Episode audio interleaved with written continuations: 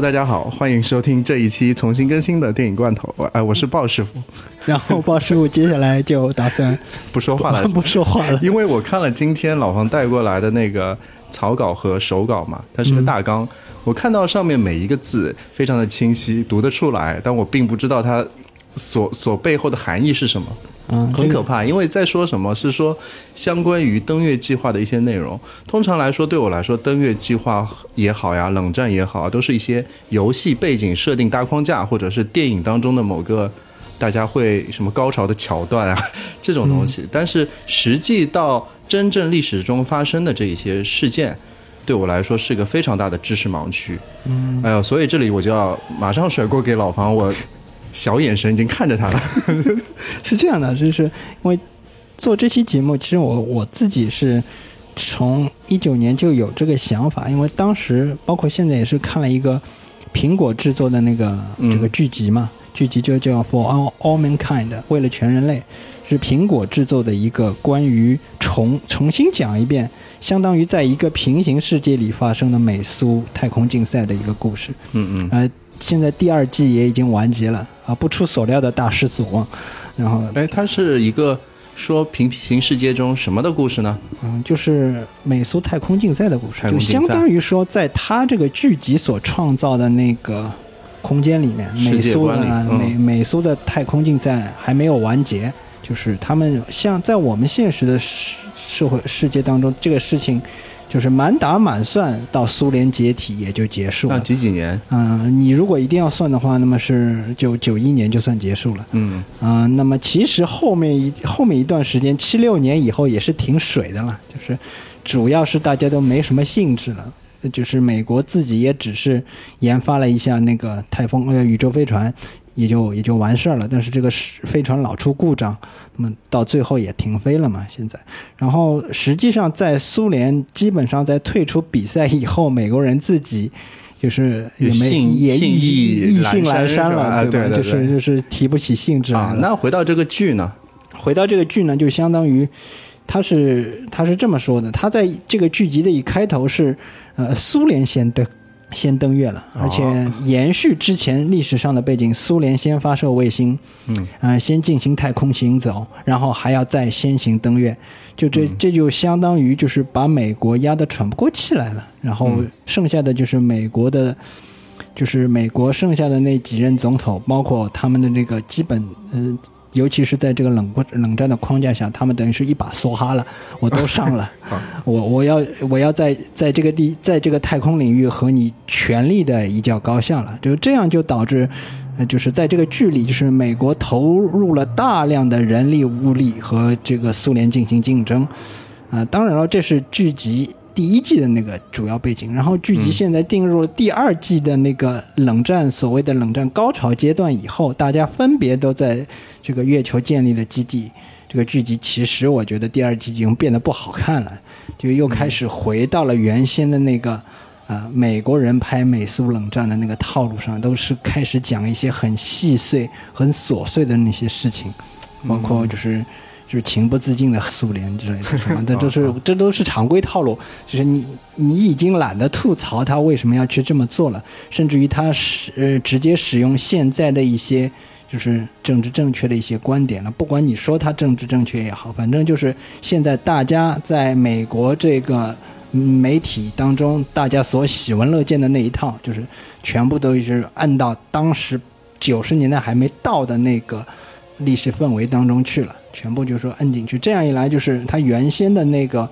想要 for all mankind 的这个目标，他目目标还是原先还是很很伟大的那个目标，那个目标现在就是一脚踩到泥潭里去，陷陷进去出不来了，就是大家大家整天就围绕着一些很琐碎的人事关系这样的那些东西，那它就变成了本来是一个。月球大跃进变成现在的就是办公室政治，呃，办公室政治之类的，就是真的 for all mankind，就是人类日常生活了，对吧？对，就就。就就觉得大有点不出所料的大失所望，因为尽管我知道一开头在第一季的结尾就已经有一点这样的倾向了，但是没想到到了这个第二季里头通篇就开头让让你稍稍提提了一下气，他们在月球上看了一下日出那一部分还是嗯，不管是制作也好，这个镜头表现也好，就是让人感觉到啊，这是个不差钱的剧情。然后然后就哎，那一集之后，导演说：“哎，我们预算还剩百分之二十真是累吧。”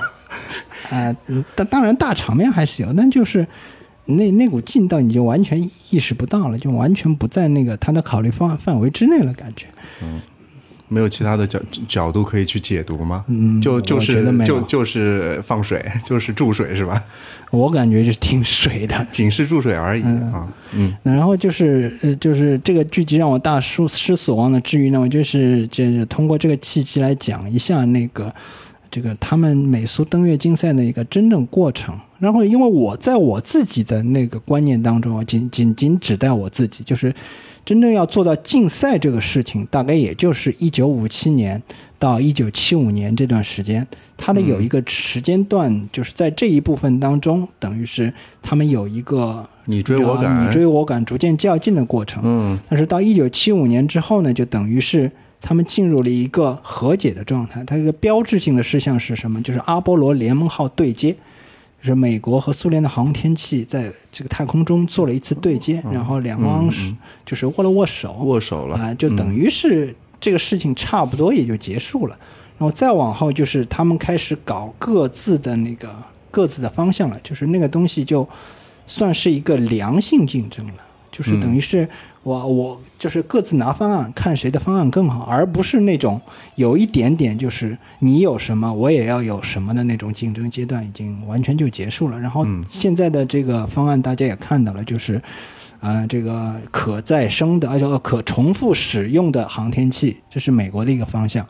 就是它的它的出发点就很简单，就是省钱。我这个东西能反复用，就像特斯拉和 NASA 他们现在搞的 SpaceX 那个项目，嗯能回来。嗯能上去能下来，能上去能下来，这是它的一个理想状态。但是这个苏联、俄罗斯后面的那个状态，就是呃，就是太空站，包括太空站太空站，哦。就是其其实就是现在我们中国搞的那个方案，就是在太空中放一个太空站，就是不停的用火箭把东西射上去，然后你可以在地球轨道上长时间驻留，以此作为那个跃迁点，然后你可以再进行，就是就像我们和俄罗斯在二零二五年以后要搞的月球基地项目是一样的。嗯，然后现在呢，反倒是美国就觉得有一点点这个要，要要要再次登，要搞一次再次载人载人在那个呃登月的一个计划。他现在把它起名叫阿尔提密斯计划，而且根据那个拜老先生的那个想想法是全体一一群女宇航员全部使用女宇航员在那个月球上进行登月，所以它叫阿尔提密斯计划嘛 原来是阿波罗。现在就换成那个从男神的名字换成了女神，嗯嗯 然后就是这是一个发端吧。然后我们现在就开始在讲，因为当中它似乎断了一段时间。嗯那么现在我们从头开始讲讲这个这个竞赛是什么时候开始的？嗯，可以从这个开始。嗯，对，这个期节目主要是讲这个。嗯然后就是这个时间呢，这个时间点最早的话应该是放到一九四二年。为什么放到一九四二年呢？就是因为在这个时候有一个在那个这个时候二战还没结束。啊，二战还没结束的时候，就是德国人已经开始研发一种秘密武器。这个东西大家可能也在各种游戏、电影的背景里就听到过，就是像什么《战地》好像都涉及到，就是 V 二飞弹。啊，红警，嗯，红警那个是之后的事情，就是呃 V 二飞弹呢，就是就是它也就是一种最初的一种导弹，它从四二年开始研制了，研制它的人就是这个人会在后面多次出现，这人叫冯布劳恩冯布劳啊、恩，对，维尔纳冯布劳布劳恩，他呃说说实在话，他是个党卫队员，然后呢。但是客观上来说，你那个时候你要干这种事情，你一定要是有这个党成分员是吧对，必须有这个成分。然后，嗯、他开始以他他他就是在火箭技术这一方面特别突出，然后他的进步特别明显。他实际上是最后他在一九四四年中的时候已经开始研制出能够使用的那种导弹了。他那时候的 V 二飞弹可以射一百九十多公里，甚至到二百公里，这个是世界上第一种导弹，它就是导弹。然后它这个技术是在一九四四年九月份的时候，就是当时纳粹德国已经就是基本上可以确定它一定会失败，然后这个时候他们就开始使用这种妄图使用这种这种技术来进行扭转战局。当然那个时候他还涉及了大量的所谓末日武器，像什么超音速战斗机啦，什么这种。还有一些很很奇怪的那种坦克啦，一种海船了。当然，那个是那些东西，因为资源不够，很多就是停留在图纸上了。但是飞弹是没有停留在图纸上的，它直接发射出去了。那在向欧洲、向英国发射了大概两千多发的飞弹，当然造成了很大的那个伤亡。但是它的它只是那种所谓的发射地图炮嘛，它只能大致的打向一个目标，它不够精确。但是那个时候一一开始别人这个以为是什么大炮干的事情，发结果发现无从讲起。这个这个伦敦也遭受到了轰击，但是也没有发现有一个像一战时候的那种可怕的那种列车炮之类的事。嗯，你当时最最最大的远程炮也打不了那么久，也没有附近雷达上也没有发现飞机。可速鲁了 啊，对不起，这个。这个造成的毁坏，那是也是蛮吓人的。嗯嗯，然后就是说，一定是掌握了一种这种那种远程火箭技术了。然后大家也就从这个知道，大家也意识到了这种东西已经存在了。但实际上是欧洲也好，美国也好，包括苏联，他们其实一开始自己都已经在一定程度上有这个有涉有涉及到这种火箭科学的研究。像美国，他有一个叫戈达德的人。他也是个，他是个军方有军方背景，他自己就是已经试射，在二八年的时候就试射过火箭，但是在苏联嘛更早一些，他有一个在那个关于火箭技术空间应用，他有一个这个验证性的那个这个论文和科学技术的一个研究专家叫乔尔科夫斯基，啊，这个人他就很早，他在这个书面上论证了火箭可以用火箭把人带到太空中这个技术。这个技术我可以在纸面上告诉你，它是为什么是可以存在的，它是有这个原因的。明白？可以就可以这么说，就是很早以前就有那种设想，呃，把火箭作为一个载体，把人发射到月球，这是有可行性的，在论文中已经被写出来了，可以这么理解。这个讲到电影嘛，就是乔治梅里爱的《从地球到月球》，他就是当时那个电影，就是把人装在炮弹里面。嗯，发一发炮弹，嗖一下飞到月球上去，就是这么回事。就是大家已经有了这个概念了，那接下来就是一开始只是空想，但是现在就是就是逐步逐步的进入到论证和实践阶段了。然后二战结束之后呢，这个说实在话，这个呃维尔纳冯布劳恩他也很早就意识到了纳粹德国要失败了。嗯嗯，因为看这看投简历了是吧？啊，对。他开始要准备要去送人头了，就是相当于，因为是一开始是这样的，据说是盖世太保在准备把他们在所有研制维尔飞弹的人全部都弄死，然后这个时候呢，布劳恩自己就想了一下，他说我是投苏联好呢，还是投美国好？那么，嗯，一商量嘛，当然是投美国了，啊，然后就是他自己呢，先据说是先拉了两车皮，就偷了两节火车。然后把自己那个五百多个那个研制 V 二飞弹的人，从他们的研究基地一直到那个他们的另外一个研究基地当中，他就坐车跑了。然后这些人就从佩内明德一直到诺德豪森去了。然后在这之后呢，虽然在雅尔塔协定里面这两个地方最后最后都是要归苏联的，但是实际上佩内明德后来是苏联先到了这个地方，那个诺德豪森是后一个地方。这个时候苏联还没到那个地方。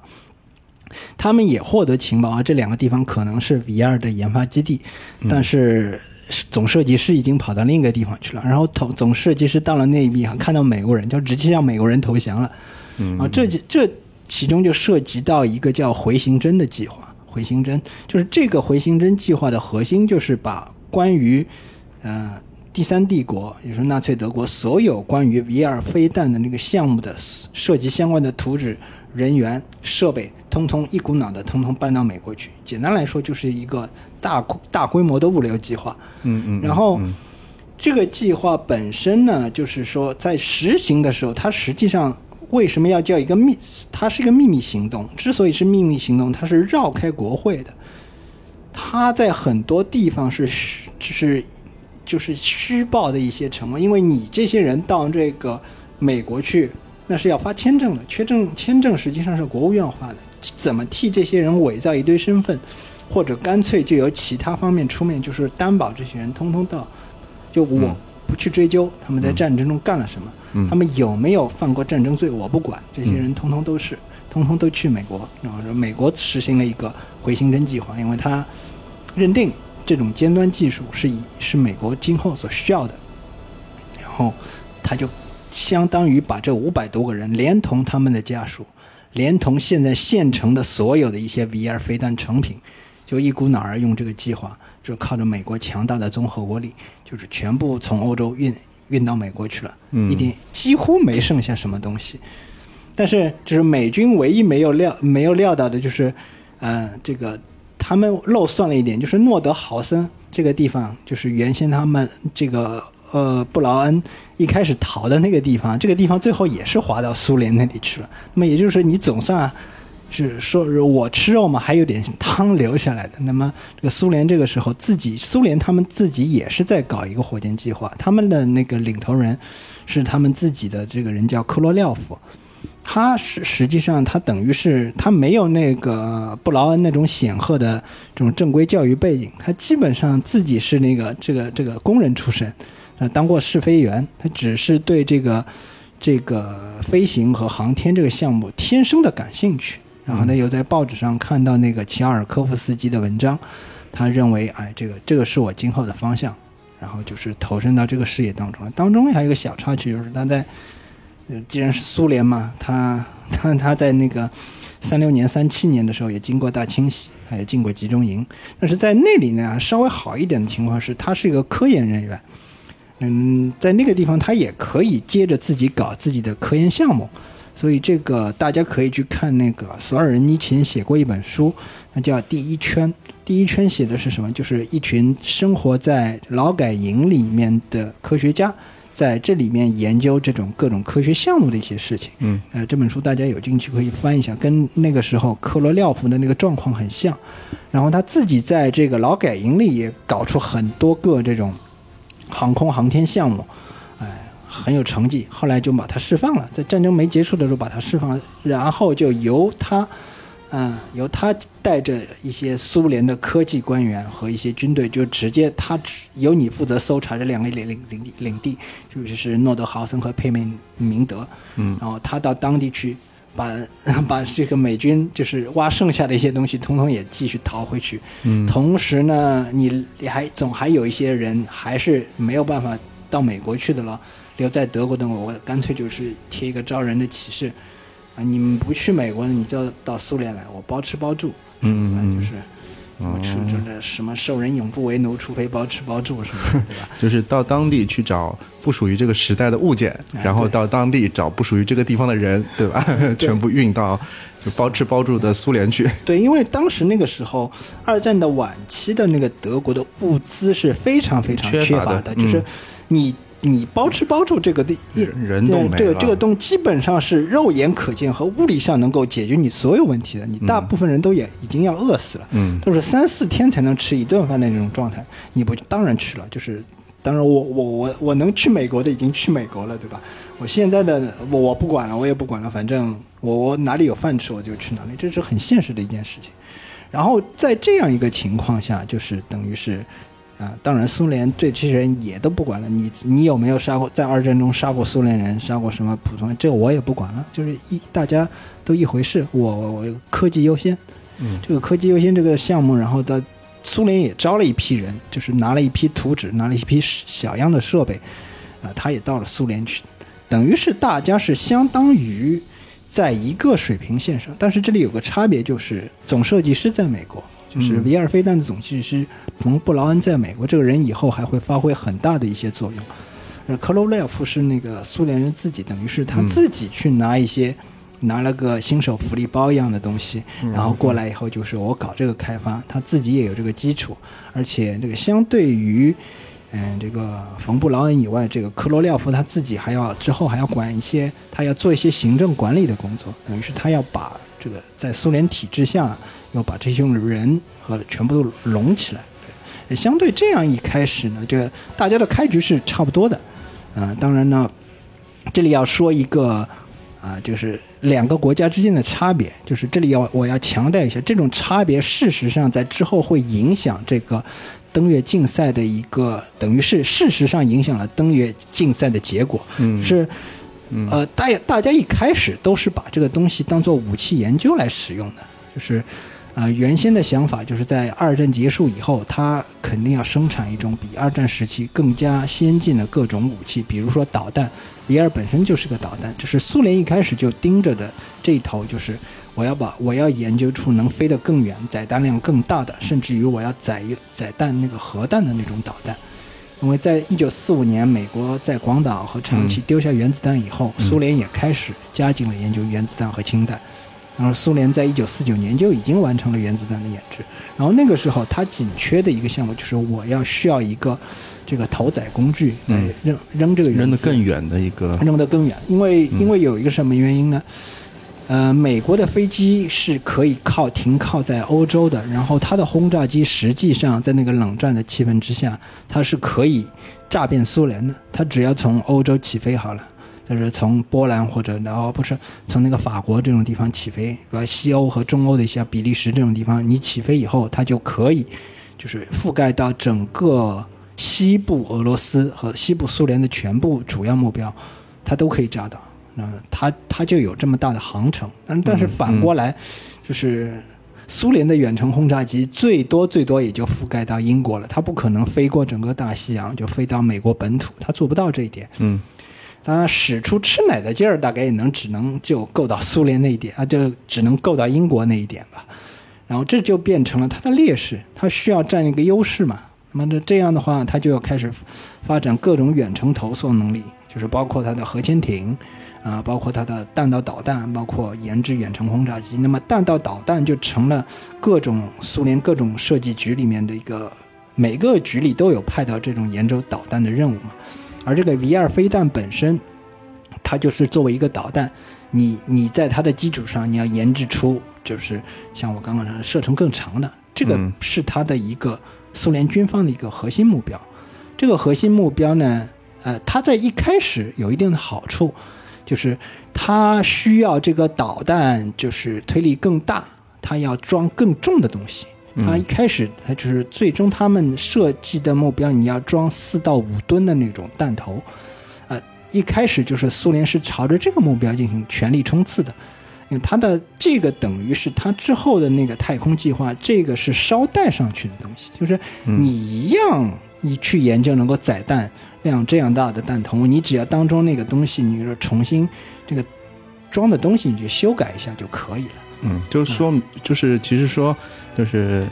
那个时候的苏联，在正式开始竞赛之前，它已经具有了一定的先机了，在技术层层面嘛，对吧？嗯在实实操已经实操起来了。嗯嗯嗯，但美国呢，在这个事项目上，它倒不是一开始，虽然它有总设计师，但是一开始他们不想把它当做一个军事用途，也只是觉得它是一个研究的方向。啊，具体这个技术我怎么用，他们还有一个还没有一个明确的方向。他他虽然想过这个技术，我是需要把它发射到那个太空当中去的，但是这样苏联火箭技术是吧啊？火箭技术，嗯就是，但是它具体怎么用，它还没有一个特别明确的向方向。他当然是一开始它。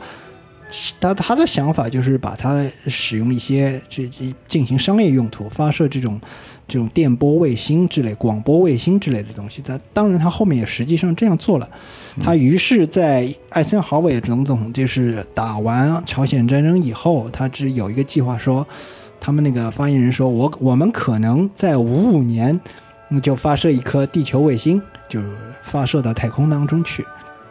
然后他实际上自己只是说了一个大概，就是反正意思就是一开始他是极其轻视苏联，他认为自己随便说一个什么日期就可以了。但是苏联实际上一直在埋头苦干的，在这这方面。然后他说了一个具体的日期，然后说者无意，听者有心嘛。然后啊，一苏联一听你五五年就要发射，那么好，我肯定啊。也啊，他哦，他是在一九五五年的时候说了一句，我要在一九五七年发射一颗，啊、这个地球卫星上天。那么，那么既然苏联听到了嘛，那我就要按照这个日期，也要在一九五七年，甚至肯定要比你更早，争取比你更早发射一颗卫星上天。嗯啊、但是这一点呢，就是美国人不知道，他只是随便讲了一个日期，然后他就自己回头该干嘛干嘛去了。这是他当然就是他一开始就是按部就班的在做些这各种方面的实验，但是这头因为这种各种弹弹道火箭技术，就是一开始他这个回形针计划主导的部门是国防部，所以最后这个计划全部的东西拿回来以后，变成了大家哎抢夺资源的一个状态，就是陆军要一点这个，空军要一点这个，海军要一点这个。最后这个人呢是拉到陆军去的，就是冯布劳恩是给到陆军去的，但是艾森豪威尔的总统就是自己他也有一个想法，就是你这人以前是纳粹德国来的，我好像用你这种人，我好像面子上不大不大好看，所以就一等于是虽然一开始人拉过来，但是整个人就等于是处在一个冷藏的状态。嗯但是布劳恩自己这个人，我觉得也是，就是也闲不住，就是除了搞一些给他的野手先手头给他的研究以外，那么他自己也也就是也做了一些很多的活动，等于是从侧面去推进这个美国导弹和火箭技术的研究。比如，比如说有一个一个那个娱乐公司的老板找到他，这个这个娱乐公司的老板叫沃尔特迪斯尼，嗯嗯，然后这个这个迪斯尼迪斯尼当时想在加州开一个叫“明日世界”的一个主题乐园，啊、之前还二零一一年的时候，乔治克鲁尼还拍过这个片子，就是这个地方，就是这个啊就是这个地方，对，它就叫“明日世界 ”（The World of Tomorrow）。嗯它当时的核心技术就是。这个宇宙和火箭技术，他他虽然原先底下的人策划过什么机器人啊，这个他都觉得这东西太 low，太 low，我要真正能够能够代表未来的那种技术，然后他就找来了维尔纳·冯·布劳恩，呃，让他给他做那个做做做设计，然后同时他让他在电视上大肆的讲美国如何需要航天，如何需要，当然最终目的是宣传他那个乐园了，同时还在各种那个周刊上写文章，然后渐渐的就是制造一种娱乐舆论氛围。然后与此同时呢，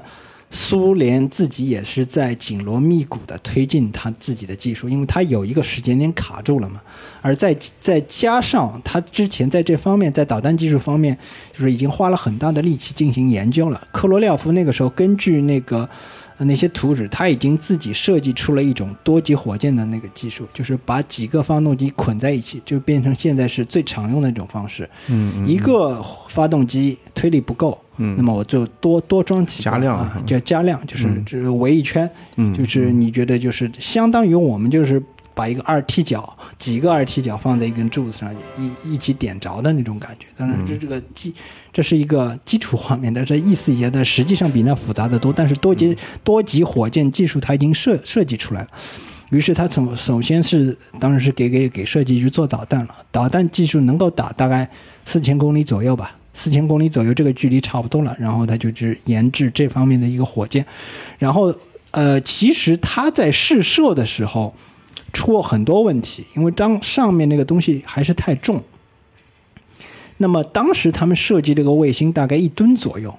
这个一吨左右这个卫星好像现在个现在还是射不上去。嗯，你说的试射是发射到人呃啊，对，发射到地球轨道，地地球轨道这个事情。导弹已经能做、做到了，嗯。但是这个你要放上上面一个精密的仪器，你要做、做一吨左右的一个能够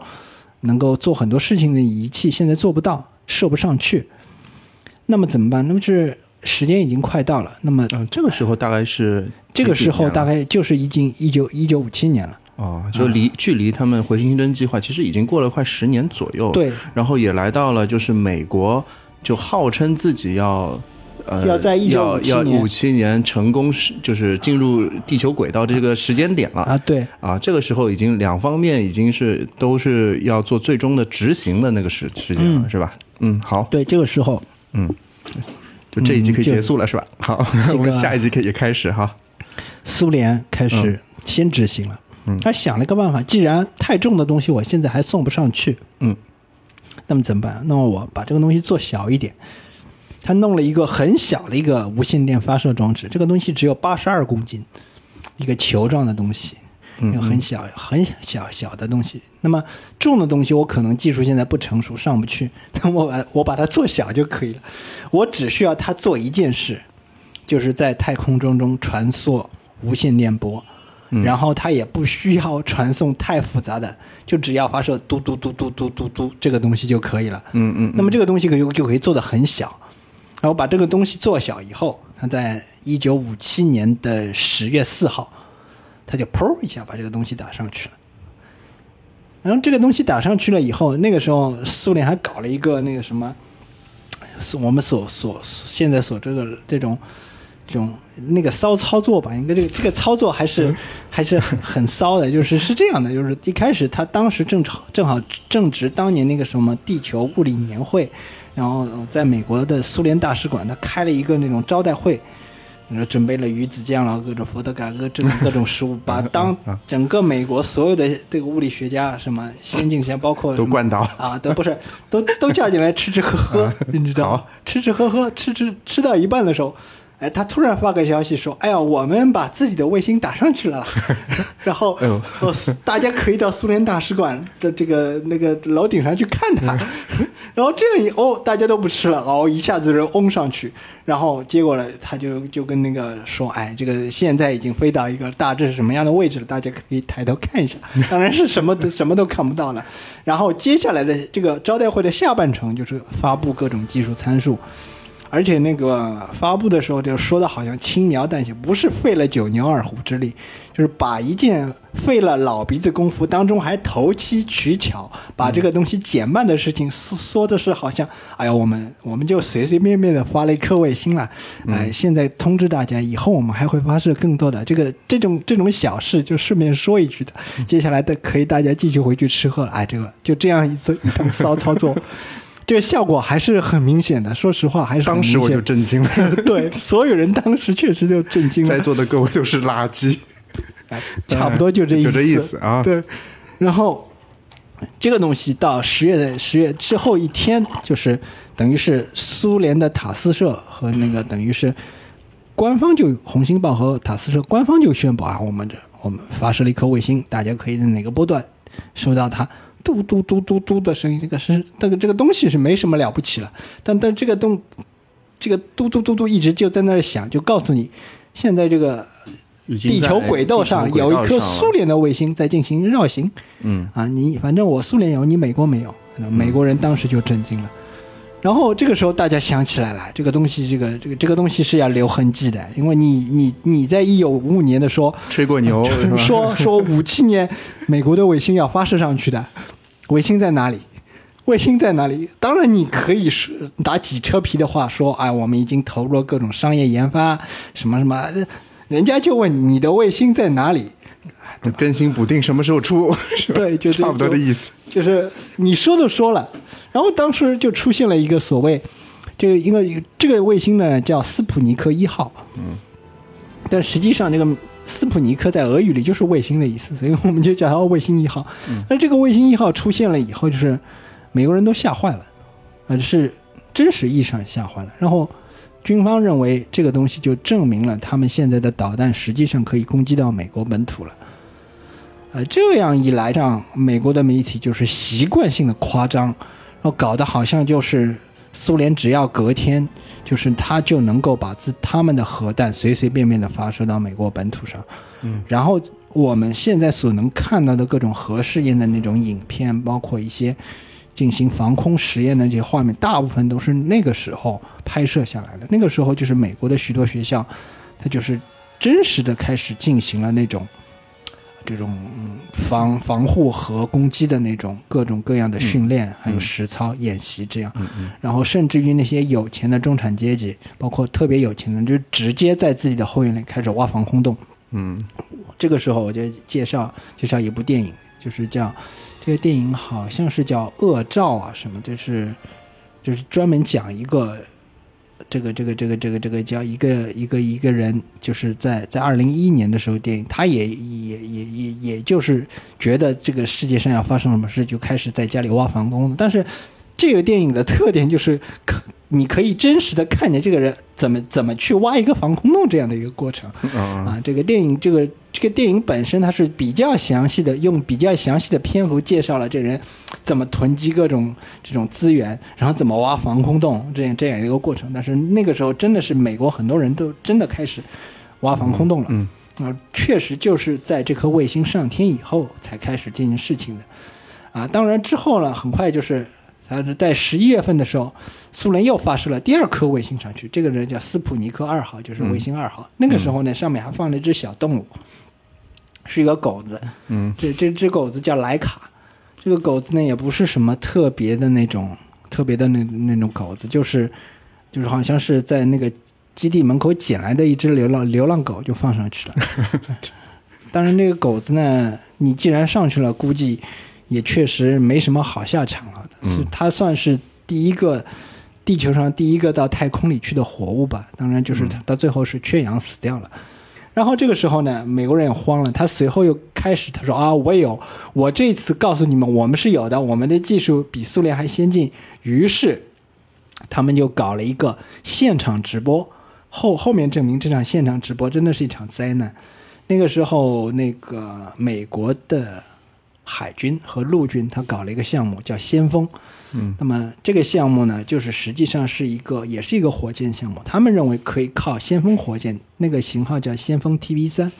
靠这个火箭，他们也有能力把一颗卫星送上天。那么现在我我们现在技术终于成熟了，那么现在我们通过现场直播给大家打一针强心针吧。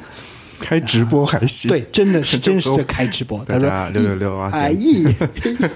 一来就是证明，哎呀，美国技术先进，嗯我可以搞现场直播。你对这个，你你你这种是闷头搞的那种项目，没人知道的。我现在要是让自由世界的所有人都看到，所有人都在看，嗯，对，然后这个卫星就在塔台上炸掉了。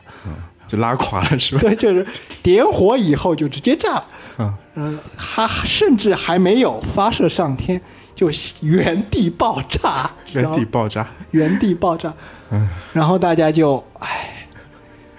然后剩下的就话这句话就不多说了，就是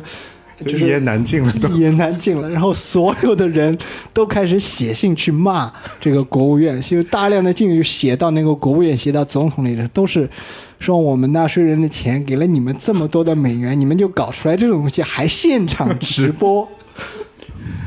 然后美国人疯了。然后接下来，艾森豪威尔终于下定决心了，说我不能再让那个。他其实这个时候也快也快卸任了，他还算是一个比较克制的那个总统，但是在在这种压力之下，他也没有办法。他说不行了，管他是不是纳粹呢，就就就让纳粹上吧。但实际上这个事情，那个时候也披露过一部分，就是那个冯布劳恩，他当时就是不停的挑选各种各样的这个集中营里面出来的劳工，帮他造 VR 火箭。这个《时代周刊》也讲过这个事情，现在不重要了，这件事情现在瞬间不重要了。嗯，然后把这个人，你要造一个我们能打上天的那个火箭，就是我现在要你来来来做这件事情了，我再冷藏下去也没没什么意义了。就这个这个我这个压这头压力太大了，而且呢，为了做好这件事情，我甚至要专门成立一个机构。呃，于是他就在一九，也是在一九五七年，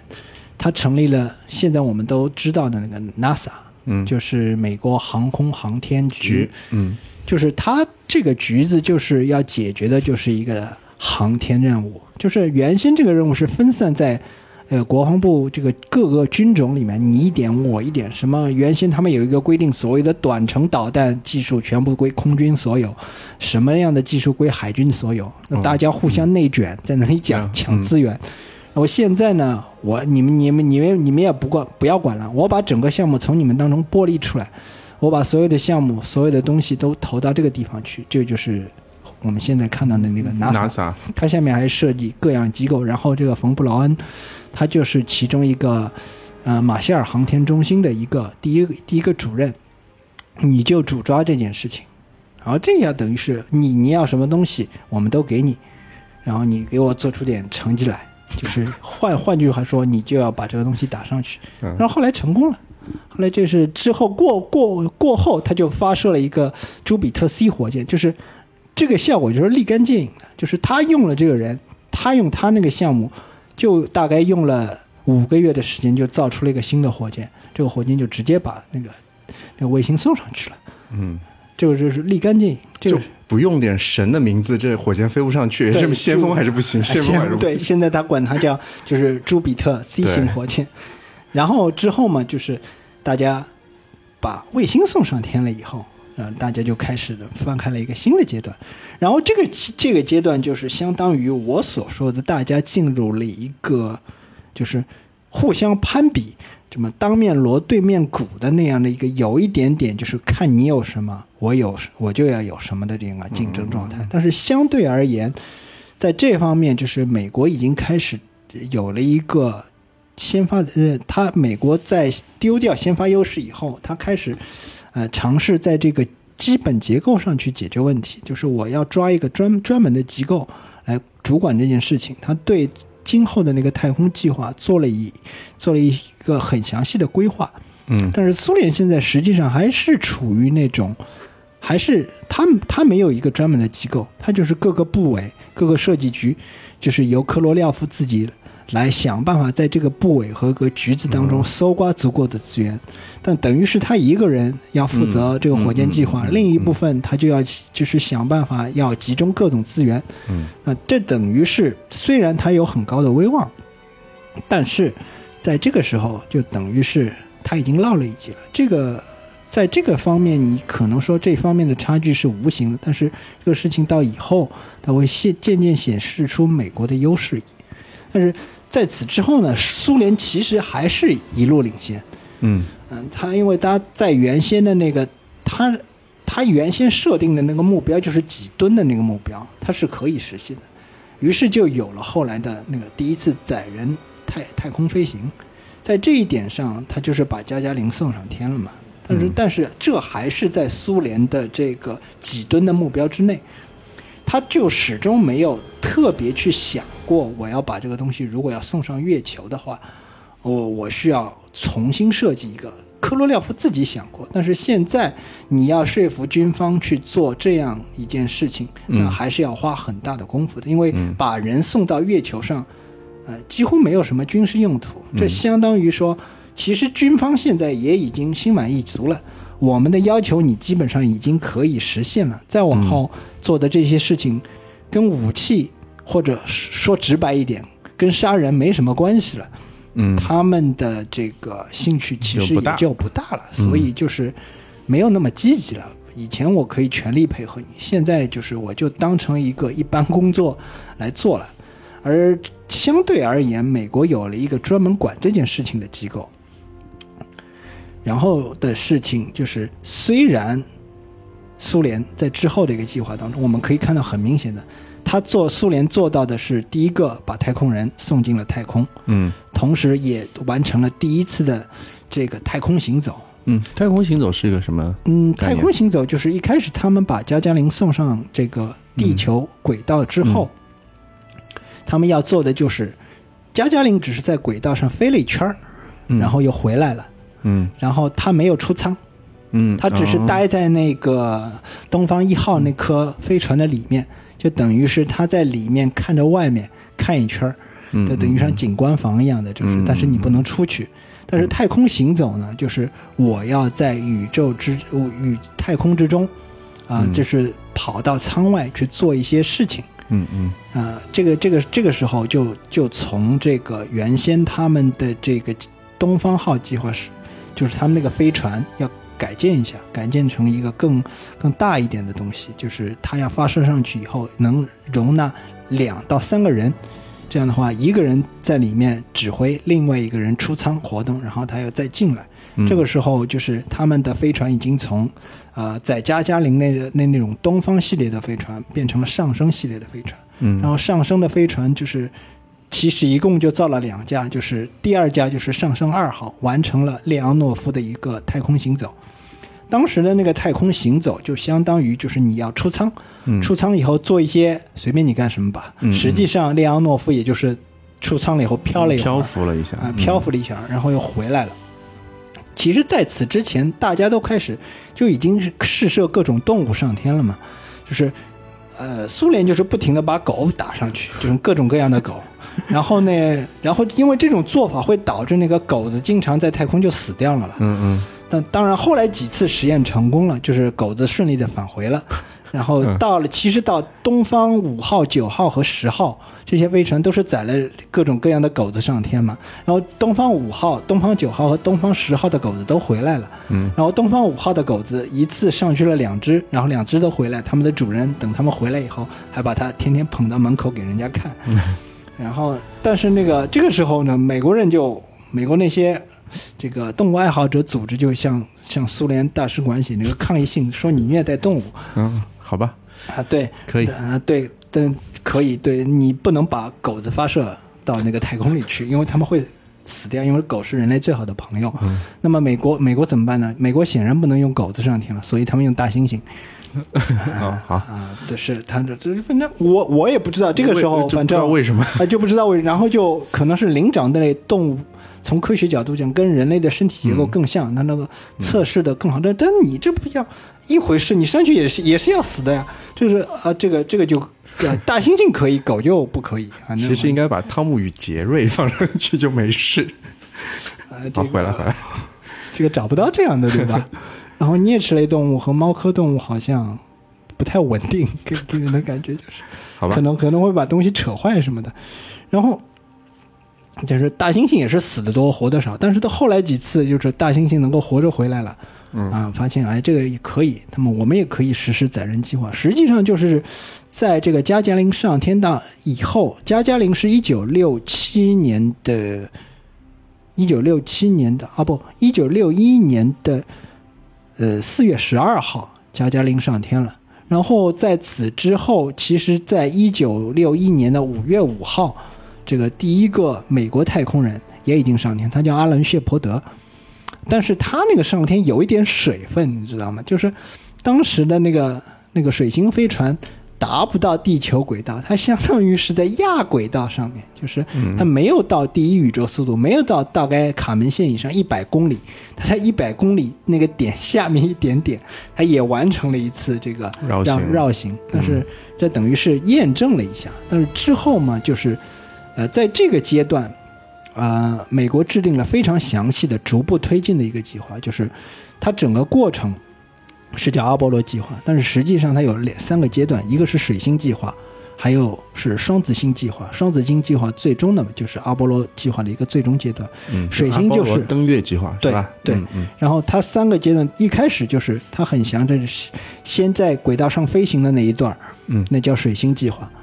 然后从这个技术成熟了，过渡到能够在能够载人在舱外活动的那种，就是双子座计划。双子座计划更成熟了，我就直接就进入到登月最关键的那个阶段去了。嗯，这个包括它的那个火箭计划也是在同时推行的，因为美国在登月计划有一个详细的登月，它登月方案当时提出三种登月方案。第一种就是像乔治梅里爱所说的那个电影里，我发射单个的航天器一下子打到月球上去，嗯，然后。在月球上，我我干一些事情，就是拿点石头什么的东西，什么随便干什么，拍两张照片，到此一游，什么随便你干什么，干完了以后，我再坐这个飞船火直接的。但是这个费用太昂贵，你要研制一个推力极大的火箭，至少要推力要一百八十万吨的一个火箭，直接推到月球上，把所有的东西都推到燃料、火箭、飞船、登月舱、人、补给。通通一口气推上去，嗯，现在做不到，嗯，没那么多钱，呃，还有一种第二第二种计划就是散装的，就是扔一堆东西到地球轨道上，然后对接接完了以后再飞到月球上去，嗯，然后留一部分在月球上，然后有有一部分人直接回来，剩下的东西丢丢丢那儿不管了，嗯嗯，这个计划呢，就是啊也不实用，我发现它在地球轨道上要装那么多东西，危险性太大。最后就是第三个计划，第三个计划就是，呃，我把所有的东西先推到地球和月球的轨道之之间，然后我把火这个时候我把整个登月的部分和火箭部分分离出来，我需要登月的部分再拆开来，在地月轨道行进的时候啊分离，然后再再倒回来再对接，对接完了以后，我到那个月球上去。这个计划有点复杂，到月球上去，到了月球上之后，我登月舱的下半部分我就停在下面了，然后我上半登月的上半部分直接火箭一口气回到地球上来，就是最终采纳的是这样的一个计划。嗯，呃，多级的多级的然后还有分段式的。分段式的。啊、而且留了一部分一部分在各个阶段是吧？一部分一部分的助推火箭嘛，其实，嗯，就是等于是你到了一个新地方之后，我就留一点东西在那里，我最后回来，我只要人回来就可以了。嗯嗯我带一点点东西回来，就是实际上他们最后就带了一块石头回来，嗯嗯，但是这块石头现在放在联合国，那这块石头说说说起来就是什么？别人在联合国的一个科技展览室里放了各种各样精巧的仪器，美国就放了一样东西，据说啊，是呃，The Rock from the Moon，嗯月球上的石头，就放了这样一个东西，就是比你在那那边所有的东西，这东西就让所有的东西黯然失色了。就是说，哎，这是我从月球上拿来的石头，你就放着吧。你就放着吧，就是相当于证明了。啊、在座的诸位全部都是垃圾，就是这么这么回事，就不也不能这么说，也不能这么说，我觉得啊，嗯嗯，可以但是就是就是大概这意思。那大概就是这意思。嗯，然后最终采取的就是我刚刚说的最后那个多级的嗯分段式的计划。这个部分大家可以去看这个啊、高司令演的那个登月第一人。嗯呃，这一部分就是在当然这个电影的侧重点是高司令这个演演的那个阿姆斯特朗这个人。就是你看这个电影的时候，不会去想那些计划或者这种分段的事，但是在事实上，他在最后那个登月那部分，他这整个这个过程的演绎是非常非常符合科学，也也也也拍得很精彩的。就是你会，你只要仔细去，就是建议你在看过第一遍以后，再回头去看这个过程是怎样怎样的。这部电影里有非常详细的影像叙述，大家去看那部片子就可以了。然后在此之前呢，又回回溯到电影的那个那那那点呢，比比如说这个《太空行走》，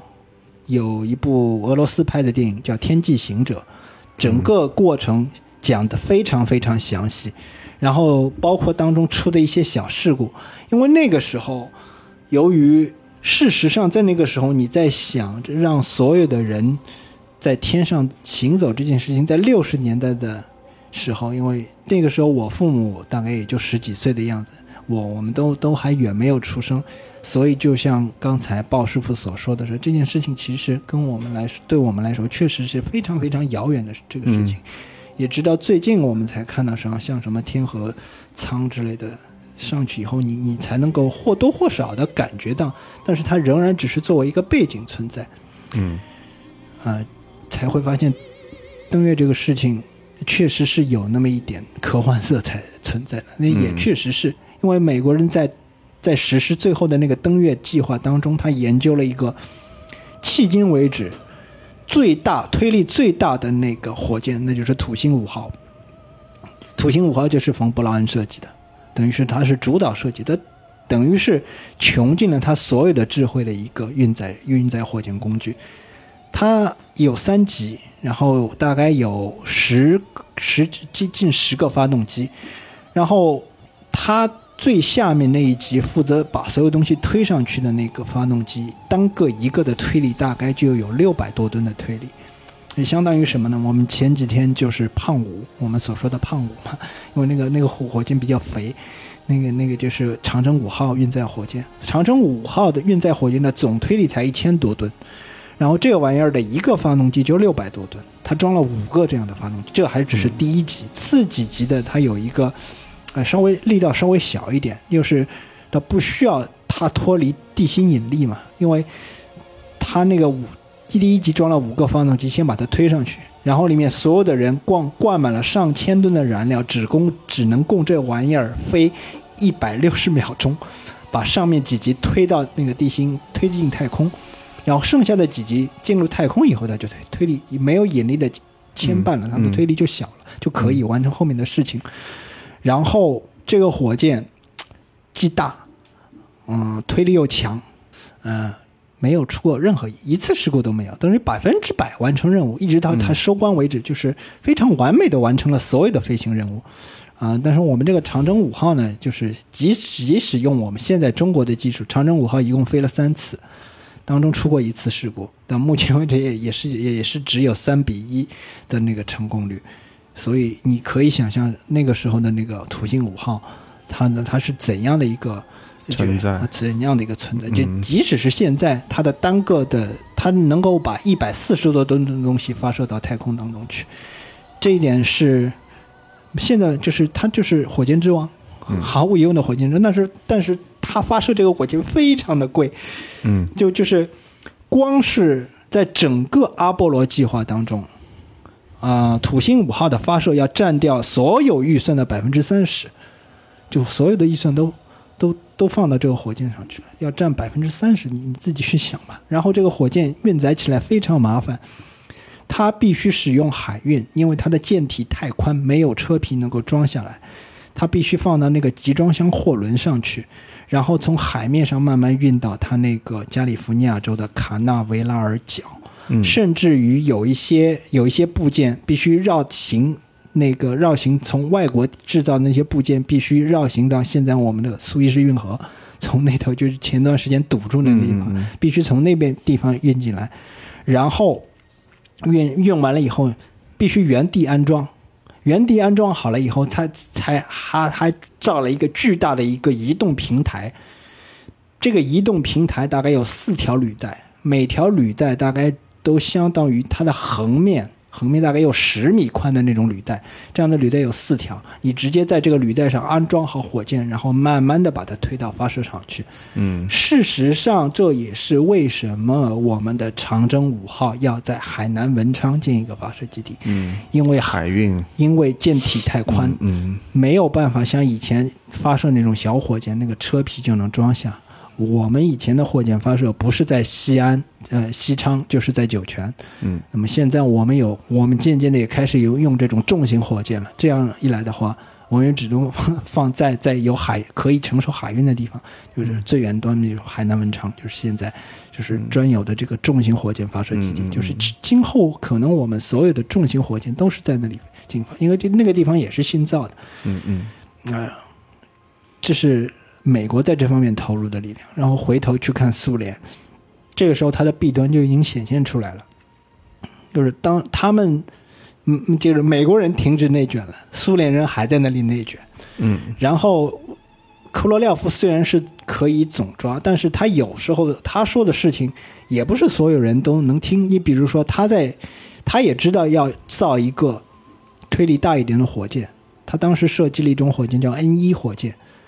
N 一火箭的话，如果你你玩过这个《The Lost of Us》的二当中有一段，就是艾莉和那个乔尔去一个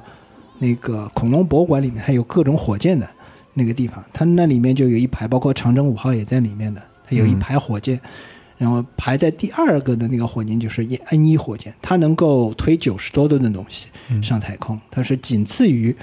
至少在设计图纸上它是仅次于呃土星五号的那个火箭。但是它有一个，它有各种弊端了，但我讲几个简简几个严重的。第一，它的发动单个发动机推力不足，嗯因为它原来的那个火箭发动机设计师格鲁申科，首先据说他是跟克罗廖夫不和，这是第一点。第二，甚至有人说，当初克罗廖夫进那个劳改营就是格鲁申科举报的。嗯当然，这个这个东西我没办法考证，但事实上这两个人关系不是很好。那么现在等于是科罗廖夫当你的上级了，他要来指派你要干这要干那，同时他对你原先提出的这个要求还要不停的要求改进。然后格鲁申科就意思就是说，我现在手头还有很多事，其他的事情很忙，你要我改这个，要我改那个，要我把单推力加上去，还有让我不要换用那个什么联氨燃料或者有毒燃料什么的，这个这个不行，我没空，你找其他人嘛，这个事情我干不了，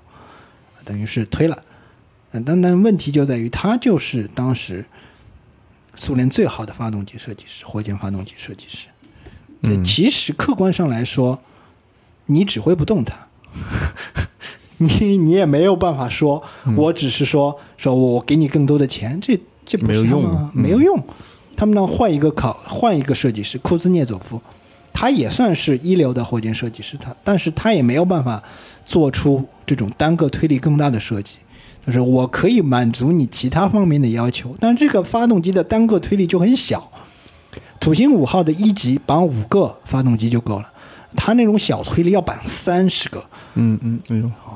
就这这等于是你在串流上面的那个设计上，就是东西越多越容易出毛病，很复杂。嗯而且就土星五号那样的东西，它在第三级上有一个专门的层级，是用来放了一个 IBM 的计算机。这个计算机可以进行对整个飞行进行精密的控制。嗯这个计算机很大，大概六米左右的体积吧，六立六个立方米左右的体积，就是它的算力有多强呢？就相当于我们现在手机的那个算力吧。是我当时这个可能还不急，嗯但是当时人家用这个东西已经可以把火箭送上太空了，我们现在还只是用它来刷微博。嗯啊，就是就这么回事吧。就是当但是当当时的苏联的那个精密技这这个电子设备还远不如美国，它没有那么精细的那个设备去控制这个方面，这是一个弱点。还有它那个发动机装太多，就特别容易出问题。嗯然后那个时候呢，又碰到一件非常该要命的是，科罗廖夫生病了。那个时候他就是去做一个小手术，原来以为是痔疮，但是手术进行开始以后，主刀的是苏联卫生部长。有很多传闻啊，说什么当时那个主刀医生喝了酒什么，这这这都不是不实的，就是这是典型的黑苏联，你知道吗？就是说当时的这个医生是个酒鬼，啊，这个这个东西你知道，到这甚至于汤姆克兰西这个时候写《猎杀红色十月号》，说这个舰长为什么去叛变，因为他那个那个老婆死的时候动手术的那医生是个酒鬼，我觉得。就就就这套嘛，就是黑苏联就这套嘛，就说某某人是个酒鬼，对吧？好像都是这样的。所有在美国电影里的那个，只要是个反面俄罗斯人或者苏联，他就是个酒鬼，这那样子。啊，有很多传闻就说，哎，给科罗廖夫开刀的那人是个酒鬼，实际上人家是苏联的卫生部长，他不是个酒鬼。但是他有一个什么问题，就是开刀开到一半的时候，发现这不是痔疮，那是结肠癌。嗯嗯嗯这个手术呢，我中途一半，那我原先的计划要废掉，我要根据结肠癌的那个状况，我要继续做一个大手术。那是个大手术，我要把整个肿瘤从那那个腔体里面取出来。那个时候呢，就是这个在手术过程当中，克罗廖夫没有挺过去，就等于是血压就是发生了一个并发症，这个并发症就让这个克罗廖夫当时在手术当中就去世了。嗯也很年轻，就是从设计师的角度来讲，他只有五十九岁，六十岁都不到就去世了。然后就是，就等于是我们这个苏联这方面的一个主心骨的人物就这么走了，然后一个很多计划才进行到一半的那个状态。因为就像我之前说的，原先的苏联的太空计划，它就需要一个绝对绝对权威、绝对强力的一个人去把控各个部门。一个强人。嗯嘛，，对，嗯。这需要一个威权型的人物，嗯。然后说一不二，大家都围着他转的人，嗯。他一把抓，然后把所有的东西都把所有能够呃像劲儿强一出屎的那个东西粘到一起。那么现在这样的人物就剩下的一个就是，啊、当时那个领导也不怎么喜欢这个这种导弹和飞船这种东西，再加上这个所有的这种呃各个技术资源也是分散在各个各个设计局，然后现在你你在这个时候已经一九六六年了。美国是一九六九年是已经开始准备要登月了，你这个时候这个计划才刚刚推进到一半出头都不到一点，因为发动机要重新设计了嘛，重新设计的发动机又是那种小推力的发动机，你等于是整个火箭要重新进行设计了，在这个节骨眼上，克罗廖夫去世了，而这样的一个那就大家赶鸭子上架了，又上来一个推上了一个新人，就是他的，甚至都不是他的副手，是一个。就是原先克罗廖夫设计局里面的一个工程师，叫米辛，有有一些地方叫他米申，但是不重要。这个这个他就是个普通的工程师，就是显然他就是一个过渡型的人物。嗯那甚至于从实际角度来看的话，他就是一个过渡性的人物。他平时自己就是安排他做的工作，他能够做得很好。那你让他到领导岗位上去，尤其是像苏联内部那种这种就是学阀横行的那种状态当中，你要是他在这种各个山头林立的地方去抓一个资源出来，他是完全做不到的。然后这个项目就等于，一是人家都不听他的，二是这个科罗廖夫威望太高。然后这个计划就，我苏联的这个太空计划就陷入到一个 非常不尴不尬、不咸不淡的这个状态。就是再再说了，载人航天计划，军方本来就不感兴趣，军方只想要导弹。嗯，再再加上当时这个苏联领导人已经从赫鲁晓夫换成了勃列日涅夫。啊，我我这里为什么要这么说？因为赫鲁晓夫是一个非常喜欢导弹的人，他总总是。虽然这个人用各种清奇的脑洞啊，那他但是他想的最多的一件事就是怎么让导弹和飞船能够走在这个美国人前面。这个东西他本身都是非常喜欢。他自己有一个儿子，就是在导弹设计局的工作，好像叫什么切罗梅设计局啊。然后这个人在这个被他自己的同僚搞掉之后下台了以后，上来一个勃列日涅夫。这个人对这个东西。也不是没有那种特别喜爱的那种镜头，但是他无非也就是说啊，既然美国人搞了嘛，那么我们也也要搞，仅此而已了。嗯嗯嗯，对这个东西也不是特别感兴趣。那么再加上米星，再加上克罗廖夫去世，整个项目就进入了一种一一种就是浮在空中，没有办法继续推进下去的状态。那直到一九六七年、六八年的时候，有情报回来说，这个。美国人的阿波罗计划已经推进到了八号、九号、十号这样一个阶段了，因为，呃，八号阿波罗的一号是出事故的，三个宇航员在密闭舱里被火烧死了。这个事故是在，呃，他，他的发射塔上就发生的。在发射塔上发生了以后，他阿波罗这个现场的工作人员就及时找到了那个症结所在，然后在之后的计划进行那个快速改进嘛，因为我问题都在这里。然后，呃，之后这个苏联的那个联盟飞船计划，尤其是联盟联盟一号，它也是发生事故的。它那个事故就比较比较邪门那个时候的一个一个宇航员是卡马洛夫啊，科马洛夫，科马洛夫他上天的时候。他他们都知道这个飞船可能有很多问题。原先有人说这个联盟号飞船当中有二百零五个结构问题，但是没有时间去排查，先先发射上去看一下。就是我必须省流过程，我先走一下这个过程，然后科马罗夫就上去了。当中已经发生了各种各样的问题，但是在临降落的时候，降落伞没有打开，这个飞机啊，这个飞船就直接掉上了。那么他是。在太空当中去世的第一个宇航员，嗯，在苏联叫航天员嘛，跟我们国家一样的。然后他这个飞船掉下来以后，他是从空中掉下来的，现场一塌糊涂，也没也也没有办法去很快的发现问题在哪，只有过了挺长时间才发现是那个降落伞没有打开。然后等于是双方虽然都已经发生了事故，但是啊，美国人这个调查事故的。进程是很快，它整个现场都保存的很完好，那个苏联就一塌糊涂。然后只你只是知道那个联盟飞船有严重的结构问题，你不知道它的结构问题在哪儿，嗯，然后只能可能就要重新设计，包括 N 一火箭也是，刚刚说了推进到一半，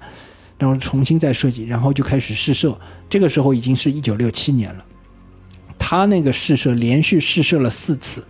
全部都失败了，每一次都是都是。要么不是在那个塔台上就爆炸了，要么就是飞到飞了一点点就开始爆炸了，甚至于第二次发射的时候，整个飞上去以后，整个燃料连同它一起爆炸，结果最远的一个它身上的一个零部件弹射到四十公里以外的一个地方去，包括四十公里以外的很多这种建筑物的窗户，瞬间就就。就粉碎了，就等于是这个这个东西，包括燃料在内，全部都炸炸飞了，甚至于把一个发射塔台全部炸没了。当时苏联在拜科拜科努尔就就两个塔台，这个时候还把一个塔塔台撞没了，还还剩一个塔台。然后发射这个事故的时候，发生后几次事故的时候，都已经是一九六八年了。嗯嗯嗯，这个时候就等于是对于美国来说。他已经所有的论证已经完成了，我就差临门一脚了。但是苏联这个时候等于是我现在这种状况都已经不得其门而入，我已经这个计划怎么推进下去已经不知道了。嗯嗯嗯，这个时候就到了一九六九年，美国人就是在阿波罗十号之后，那个时候他们叫做了一次带装彩排，所谓阿波罗十号，所有的流程走一遍，除了登月以外，所有的流程走一遍，最后就是阿波罗十一号，在大概两个月以后就发射上天了，然后就是阿姆斯特朗。出也也是把所有流程走一遍，唯一出了一个什么事情的事情，就是大家去可以去看那部《登月第一号》电影。登月第一人的电影，就是他他在下降的时候，有机器在报警，有机器在报警，他当时就必须做一个判断，我倒是放弃还是不放弃。最后他选择不放弃，一个事事事实证明这个这个项目是对的，只不过那个报警就是。就是现在很很明显的一个机器上的那个堆栈溢出报警，就是项目开的太多，没有及时关掉，没有及时关掉呢，可能计算机内存不足，就是这样一个报警。但是这个东西它不影响手动操作降落的，嗯嗯啊，就是这么一个一个事故。最后就是就成功降落了，在成功降落这以后嘛，我们大家都看到了，很多人在很多片子里也有出现过这个“我我的一小步是人类的一大步”，就是那句话嘛。然后这个以后就是。事实上，就正式宣布了，美国在登月当登赛竞赛当中胜出了，而苏联那个时候甚至都没有办法把人就是发射到月球轨道上，他只是之前发射，最后他也只不过是发了一些探测器上去，但是到这一步嘛，以后是一旦你送人上去了，你你胜利了以后呢？那那就按照计划接着走了。最后，他在是一直发射，从十一号一直到十七号，又连续发射了这个八艘飞船上去。然后当中，阿波罗十四号还有一个就是有一个宇航员叫那个阿伦谢伯德，啊，这个谢这这个人也是一个蛮有这个传奇经历的一个人。在我这个准备资料的当中，我觉得这个人比那个阿姆斯特朗，我觉得更有意思。呃，这个时候大家又推荐大家去看一部电影，这这部电影叫《真空先锋》，就是 The Right Stuff。这部电影现在有嗯三个拍过三个版本，一个是纪录片，一个是最近的美剧，还有一个是一九八四年或者八三年，就是拍的一部长电影，一百九十三分钟，那个专门讲了一个。美国组织的一个载人航天那个小组，一共那一个小组一共九个人，有很多人。他们当中最早，他阿伦谢伯德是这个计划最开始当中那一批人当中的一个。但是这些人当中，陆陆续续后来有些人都退役了。他是从头跟到尾，从整个阿波罗计划的开始一直到最后，他是阿伦谢伯德是第一个进入呃亚轨道空间，就是。加加林之后的那个人，但是他一直跟到了这个登月项目。他到他当中出过一次事故，然后自己当中再重新训练，再成为宇航员，再去申报，然后一直上到阿波罗十四号，他自己也登上了月球。我觉得这个人嗯蛮传奇的，更值得我们去铭记。他也是非常非常具有传奇色彩的一个人，因为他在他在月球上说了一句话，他说。啊，这个旅程我走了很长的时间，但是我终于到了。嗯，这也很有深意啊。嗯，哎呦，但是，不管是对他个人来，各种人的各种意义上。嗯，然后在此之后，这个登月计登月计划到第十七号就归于平淡了。嗯，啊，一个是什么？一个是匹匹配不到对手了。一个是对手走另外一条路线了。因为在意识到自己无法在登月上和美国一较高下以后嘛，是苏联开始认真反思自己的这个太空计划，他做出了一些调整，然后美国呢也做出了一些调整。美国的调整主要是经济方面，因为发射土星五号这样的火箭实在是太贵了。嗯，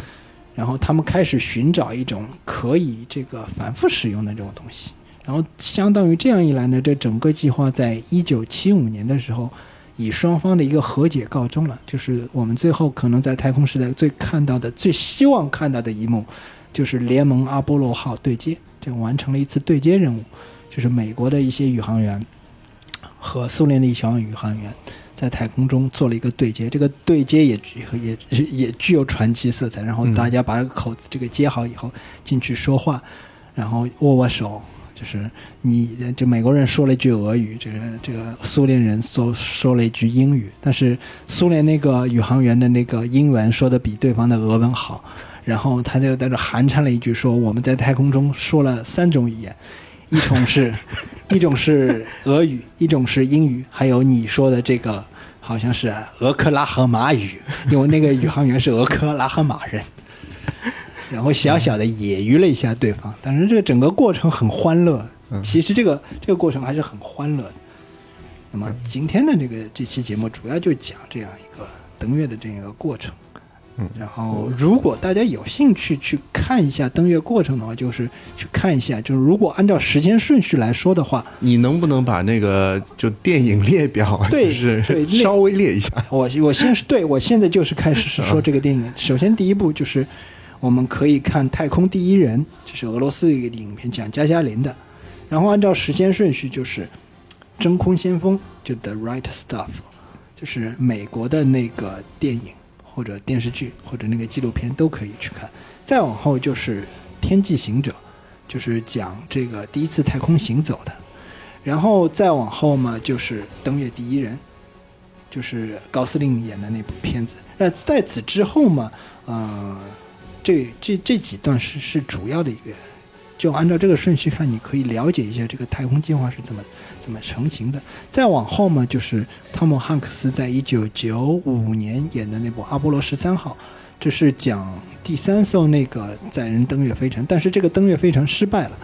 那再往后嘛，就是也是苏联拍的一些影片，一部影片叫《太空救援》，这个是之后讲那个太空站的，是礼炮七号的一个维修维修的一件事情。这就是后两部影片《阿波罗十三号》。和太空救援这两部片子有一点像，就是讲宇航员在太空中遇到问题，然后去怎么解决这些问题的。然后我特别推荐的其实就是高司令的《登月第一人》和那个俄罗斯的那部影片《天际行者》，呃，就是等于是他非常非常详细的讲述了一下当中的一个过程。嗯，这推荐大家去看这几几部影片。然后如果你想从旁边再或多或少，纯粹看背景的话，纯粹的办我我不知道大家有没有记忆啊？什么变形金刚第三集叫月之啊，这守望者，还有变形金刚第三集里面有一个叫月之暗面，那也也讲过这个东西。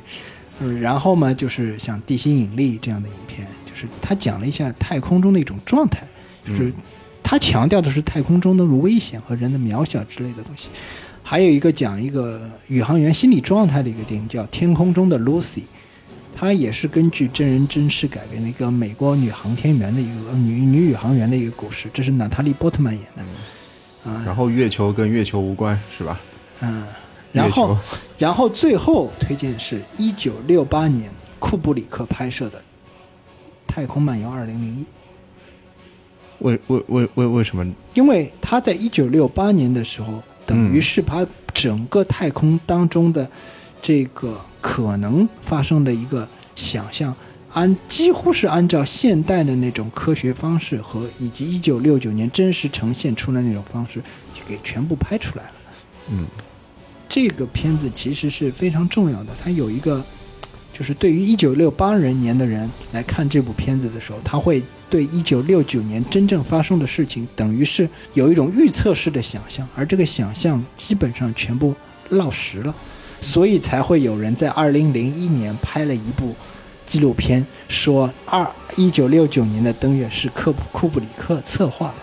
这其实这一点大家去，这就是个脑洞，说穿了就是个脑洞。大大大家如果喜欢阴谋论，可以去看看这个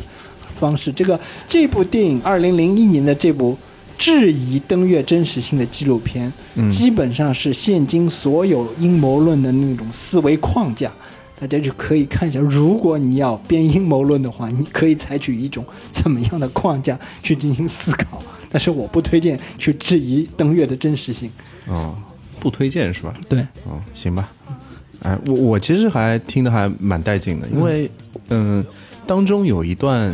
稍微有点跳到美国已经成功了，就。剧透了一段，但是全部听下来，会对他整个面貌有所更更更更加了解，你知道吧？然后这也只是一个片段，我觉得就可能嗯、之后可能有机会看看这个事件之后的一些发生，就是这个之后影响了一些什么。其实现在感觉好像大家都没钱，也没影响什么太多的感觉，你知道吗？嗯，现在现在也也有影响。那事实上，登月计划因为中国在太空方面参与，美国人现在又又想登月了嘛？就像我刚刚才说的就是一开始所所说的，嗯嗯嗯一开始他是就是实践新盲人嘛，就等于是我没有对手了，我自己也没有什么心思了。现在又跳出来一个对手，哎，我自己又跃跃欲试了。呃，这虽然我们不把自己当成美国的对手，但是美国喜欢这种，美国这个国家特别喜欢寻找对手。嗯，想匹配，嗯，想跨区域匹配，是吧？行，好，那这一期就先到这里，嗯，好吧？好，各位再见。嗯再见。嗯